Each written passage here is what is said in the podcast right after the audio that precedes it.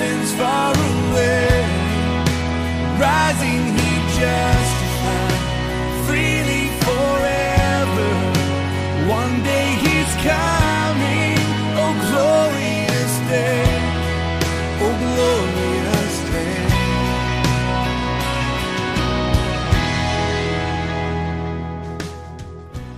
And it is Jesus who makes this a glorious day.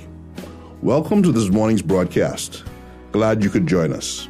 The prophet Joel warned the people of ancient Israel to wake up and to repent of their sins.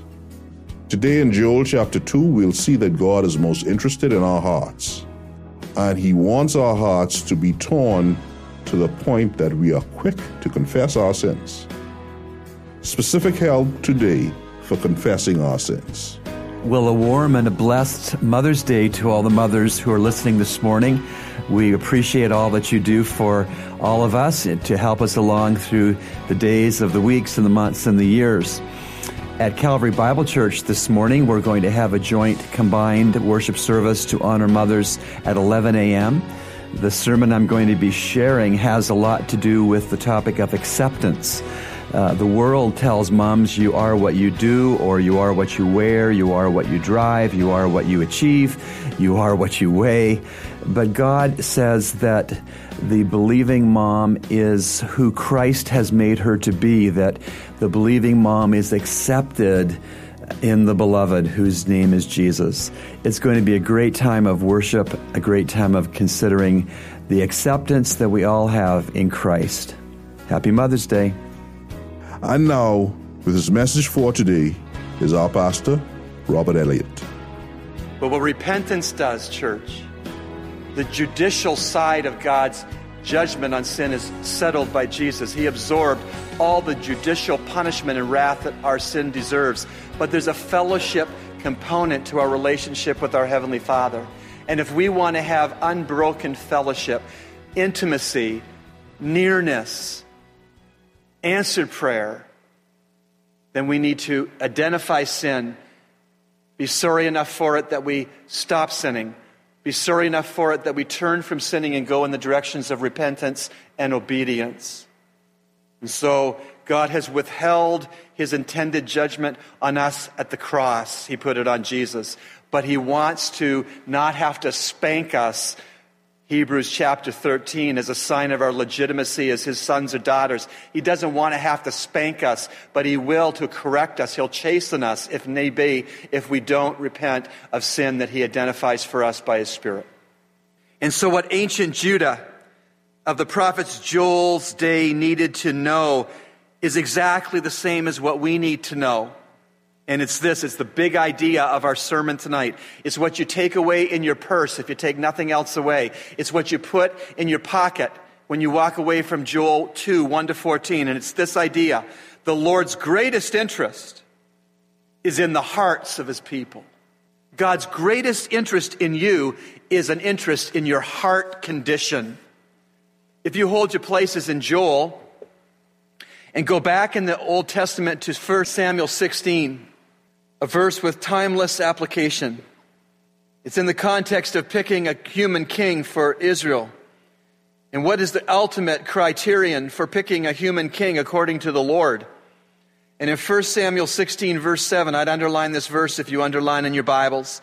But the Lord said to Samuel, Do not look at his appearance or at the height of his stature, because I have rejected him. That is the first king, Saul. He was a middle linebacker. He was handsome. GQ. God says, don't look at his handsomeness. Don't look at his physical, imposing frame and muscles. Don't look at his height, because I look at his heart. And he's disqualified. He has a disqualified heart.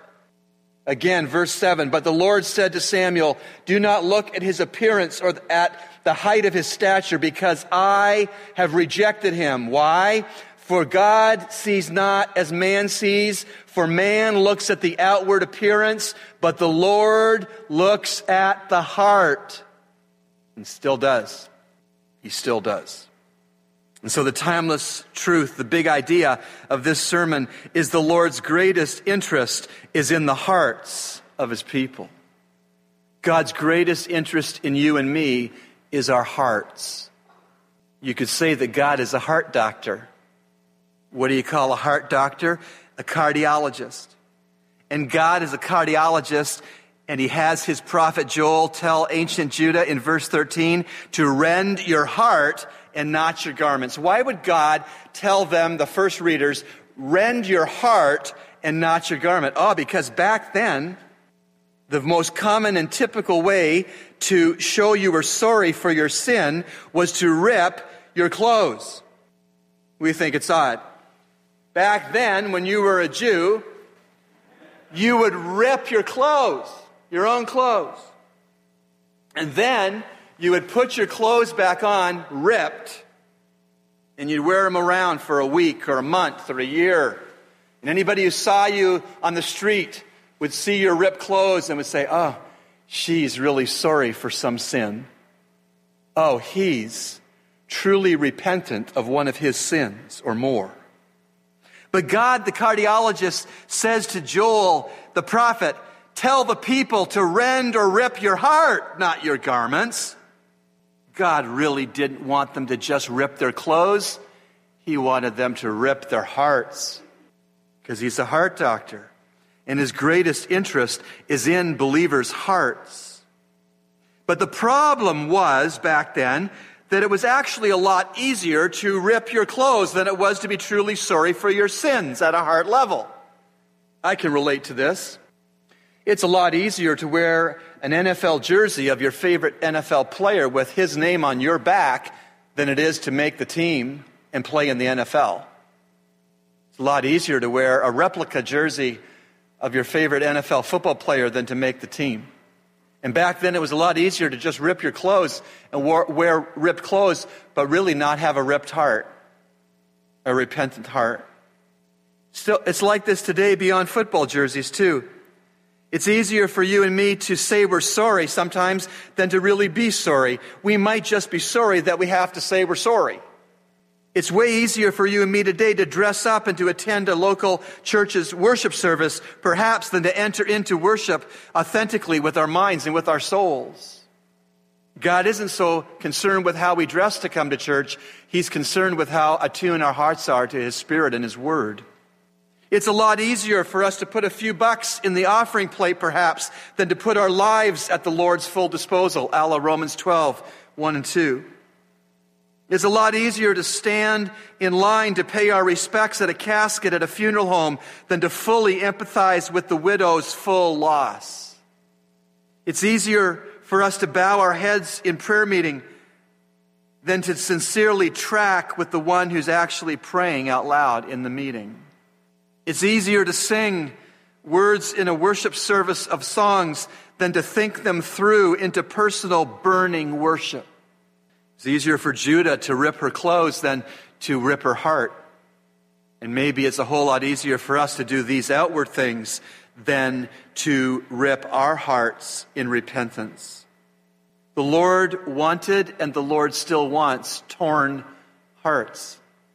He wanted them back then so much that he was absolutely fine, and he told them through his prophet he was absolutely fine with clothes remaining untorn if their hearts were in fact torn.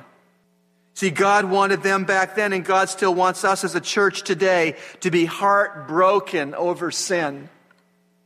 We should pray often that God would make us as burdened for the things that burden Him as He is burdened. For lost people going to hell, we should be as burdened as God is for people going to hell. For our own hidden and private sins that are private to other people but full knowledge to God, we should have the same burden for our own sins of habit that take us away from close, intimate walk with Jesus Christ as God has burdened for those unconfessed sins that are in us. God wanted them to be brokenhearted over their sins, and God wants us today to still be brokenhearted for our sins that aren't confessed. What would being brokenhearted over sin look like to you or to me? I think nine things. Probably there are more, but I've identified nine. What would be brokenhearted over sin look like? Number one, it would be fearing God more than fearing people.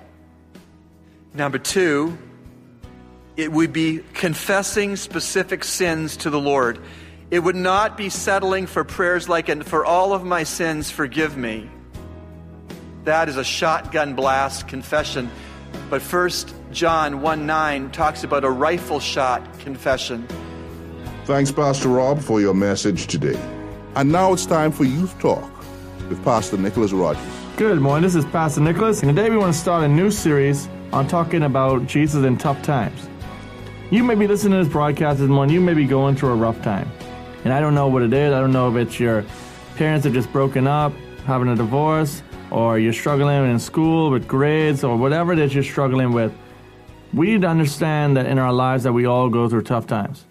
The question for all of us is this is how do we respond in those tough times?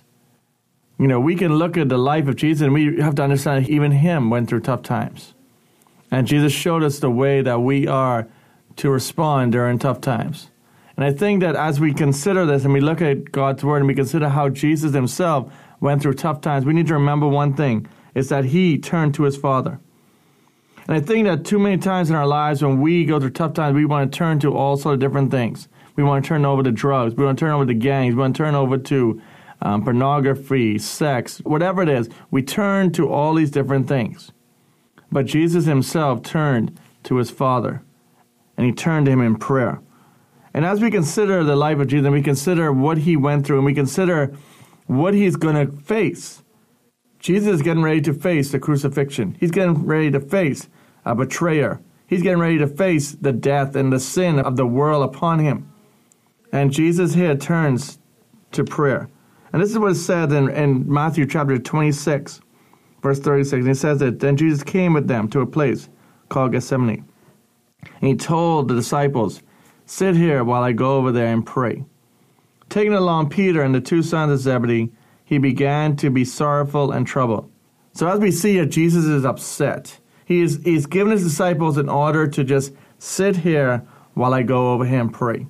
And we know prayers. Prayer is when we talk to God, when we tell God how we feel, we talk to Him, we, we show Him, and, and we, we are straight up with Him. And we see in this passage where we're going to see that Jesus was straight up with His Father. Jesus struggled. He was going through a rough time where he knew that someone was going to betray him and he knew what he was going to be facing. Verse 30 it says, And he said to them, I am deeply grieved to the point of death. Remain here and stay awake with me. Here it is, Jesus is looking for his disciples to just stay here, but he also wants them to stay awake. You know, don't go to sleep, stay awake. And I think that as we consider this and we consider how Jesus, you know, Jesus, we've shown his humanity here. Because as we know, he's 100% God, 100% man. And we, he's shown his humanity here to say, I am grieved. I am hurt to the point of death. I want you just to stay here and stay awake. Don't go to sleep, but just stay awake. Going a little farther, in verse 39 it says, He fell face down and prayed, My Father, if it is possible, let this cup pass from me. Yet not as I will, but as you will. You see, Jesus, as he knows what he's going to face, he's talking to his Father and he says, If any way possible, can this cup pass from me? But he recognized that it's not his will, but it's God's will. And I think that we need to understand in our lives as we go through tough times that everything is a part of God's will. We go through tough times because God wants us to grow sometimes. We go through tough times because he wants us to turn to him. We go through tough times because this is life on this, this side of the earth. You see, we're going to go through tough times. It's not whether we're going to go through tough times, it's when we're going to go through tough times. What do we do? Do we turn to all the things that the world has thrown at us that to make us happy for a period of time? Or do we turn to God the Father? Do we turn to Him in prayer? Do we talk to Him? Do we tell Him how we feel? You see, we can go through all the scripture and we see people like David and also different people in the Bible as they talked to God and they told God how they felt. And they were going through a rough time and they needed God's help. But I want to ask you a question this morning. What is it that you're going through? What is it that you need to go to God and talk to Him about? You see, Jesus showed us the example as he is struggling and he is saying, Look, I need to go and pray. I need to spend some time with my Father. I need to spend some time just talking to Him and asking Him if there's any way possible can this pass from me. You see, I think too many times in our lives, we again we turn to everything else. And God's the last resort. We try to, to fix on our own. We try to do this thing and that thing, and we realize that it doesn't do anything for us. You know, a lot of times, like I said, as a young person, we want to we want to follow in, in gangs and we want to follow in in the drugs and the alcohol, and we think that this is going to make us happy. But the reality is that that can make you happy maybe for a while. But what's going to happen is, is that you're going to pay the price and the consequences. You see, people think that as as you as you drink and you smoke and and you party again, you know, we have a good time during that time, but you realize that you're empty, and you need to fill it with something. You need to fill it with that time with the Father. You need to fill it with someone who cares about you, who who accepts you no matter what it is you're going through. And again, as Jesus is is saying here, look, my Father, if it is possible, let this cup pass from me. I want to ask you this morning as we close. I want you again to really think about your life. Think about it, what it is that you're going through right now. Like I said, your parents can be going through a divorce. You can be in a part of your life where you don't know where to turn, that you feel that no one accepts you, that you're all alone. I would advise you to, to call someone, to talk to someone. I'd first all advise you to go to God, but if you needed to talk to someone, please feel free to call us here at Calvary Bible Church at 326 0800. And you can ask for Pastor Nicholas. And we can look at Scripture and how God can help us through this. And if we need more counseling, we have a Christian Counseling Center here at Calvary Bible Church. But the reality is, is that we do not want you to do something you're going to regret. We want you to turn from what it is you're facing and turn to the Father. Because only in the Father we can find fulfillment. Only in the Father that we can find someone that's always there to listen to us, who intently listens to his children. So I would challenge you, again, whatever it is you're going through, talk to him about it. And again, that number is 326 0800. And again, this is Pastor Nicholas. If you'd like to talk to me, please feel free to call at any time. Thank you. Have a good day. And now, today's ministry spotlight.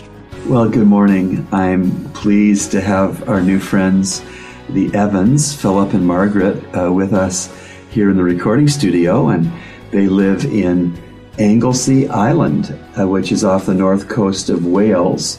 And they've come all this way to be with us in Nassau for our World Missions Conference. Uh, good morning, friends. Good morning. Good Lovely to be here. Thank you for being here. And uh, although you live in, in Wales and uh, Philip, you pastor a church in Wales, uh, you have always been open um, to the Spirit leading you on short term summer missions to other countries. How many trips have you made to Nepal? We think, I think it's about 25. I can't be absolutely sure. Could be 24 or 25. Wow, tremendous. And how many of those has uh, your wife Margaret accompanied you? Margaret's accompanied me on, we think, 15 or 16. Fabulous. Wow, what a team. Would you tell our listeners, please, um, something about ch- uh, church growth in Nepal and the difference uh, Nepalese people have in their society because of the gospel? Yes. Nepal is an amazing country, very unusual country. It's a landlocked country sandwiched between the two huge superpowers, India and China. Nepal has a population of around 30 million, and it was closed to the gospel until about the 1960s when some uh, missionaries from India, Indian Christians who spoke Nepali, went in there to uh, give out gospel literature and preach the gospel and share the gospel in in a very um, small way, one to one conversations, because India is predominantly a Hindu, has been a Hindu country, about eight, 80% Hindu, uh, about 10% Buddhist. And the Hindu religion has this caste system where uh, there are many castes, and if you're in the high caste, the Brahmin, they are generally the people with the power and with the money and with the wealth. And the lowest caste, e- each caste can only do certain uh, vocational jobs, and, and the lowest of the low castes are, are really um, in in that poverty for for their life, and mm-hmm. there's no way of escape within Hinduism. Mm-hmm.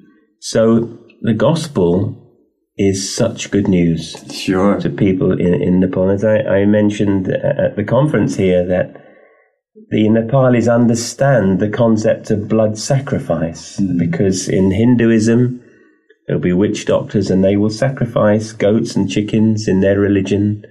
Uh, and in many cultures of the world, the uh, blood sacrifice still is understood. And so that's why the gospel will communicate to these people when we tell them that Christ died, shed his blood once and for all, and he rose again. It, it's a very powerful message. Yes. He died for our, paid the price for our sins. That blood pays the price for our sins. And I would often describe it as a debt that we owe, as the Bible does. And Jesus came and paid that debt so that we can go free. And, and that's what these Indian missionaries would do. And, and little by little, they began to see uh, one or two converts. And I've been privileged to meet some of those, uh, and Margaret has as well, some of those early converts who are now men in their 60s or 70s. They were yes. young people then. And uh, of course, in those days, people didn't understand. Uh, they saw Christianity as being a Western thing. They were very afraid of it, and they um, there'll be a lot of opposition, a lot of persecution. So in the 1960s, there would be just a handful of, of believers. Today, uh, it's estimated there's around 1.5 million believers. Glory to God. Out of 30 million, which is a very significant number. Mm-hmm. And they're not nominal believers because even now it, it, it's, um, it costs something to, to say you're going to follow Jesus.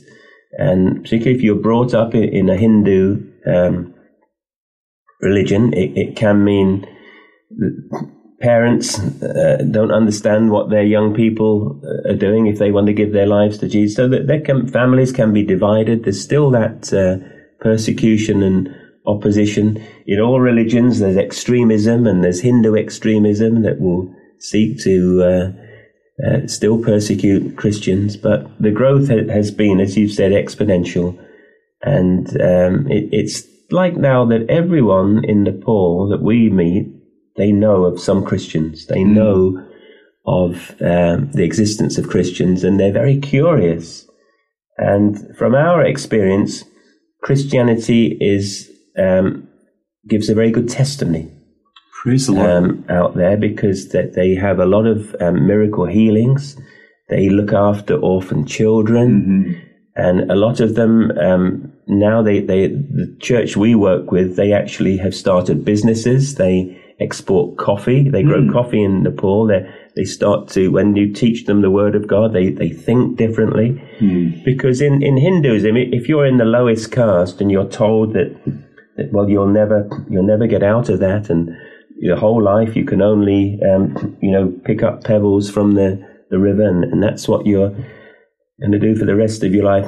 But when these people repent and give their lives to jesus they're born again baptized they start to think in a different way. Yes. They realize that god is their father. He's got a plan for them and it's much better than the plan that that uh, was put on them that they were born with so the gospel is really transforming there. And it is good for, although we believe we're a blessing to the Nepali people, we come back changed as well because we see the gospel that we have to share in Wales is the same gospel and it still has the power to change, even though we may not see as much happen in Wales. Yes. Is there a ready availability of Bibles for the believers there? there is a, a continuous need for more, more, and more Bibles because uh, there are so many people coming to the Lord. Mm-hmm. They they all need Bibles. So it's one thing we've tried to help them with, and uh, I think they tell us it, it costs about three pounds. That's probably about four or five dollars a Bible. It's actually cheap. They can purchase them because they're printed in India, actually printed in Nepal as, as well. There's no problem with obtaining them. It's it's the money which is a lot to them. If you think there's a thousand new converts, you're talking of about five thousand dollars, which is a, a, huge amount of money to them. So yeah, we do um, try and help them with Bibles. And one wonderful thing is in in Nepal there are some Tibetan refugees, oh. and some of those have come to the Lord. They now go into Tibet taking Bibles, sharing the gospel in Tibet, which is part of China. Isn't that marvelous? The power of God, the sovereignty of God. Well, thank you so much for sharing um, some of your observations in the country of Nepal. And as you were doing so, I was thinking that our our God is a global God, and He He loves uh, people of every country. He um, has given one Savior for all countries.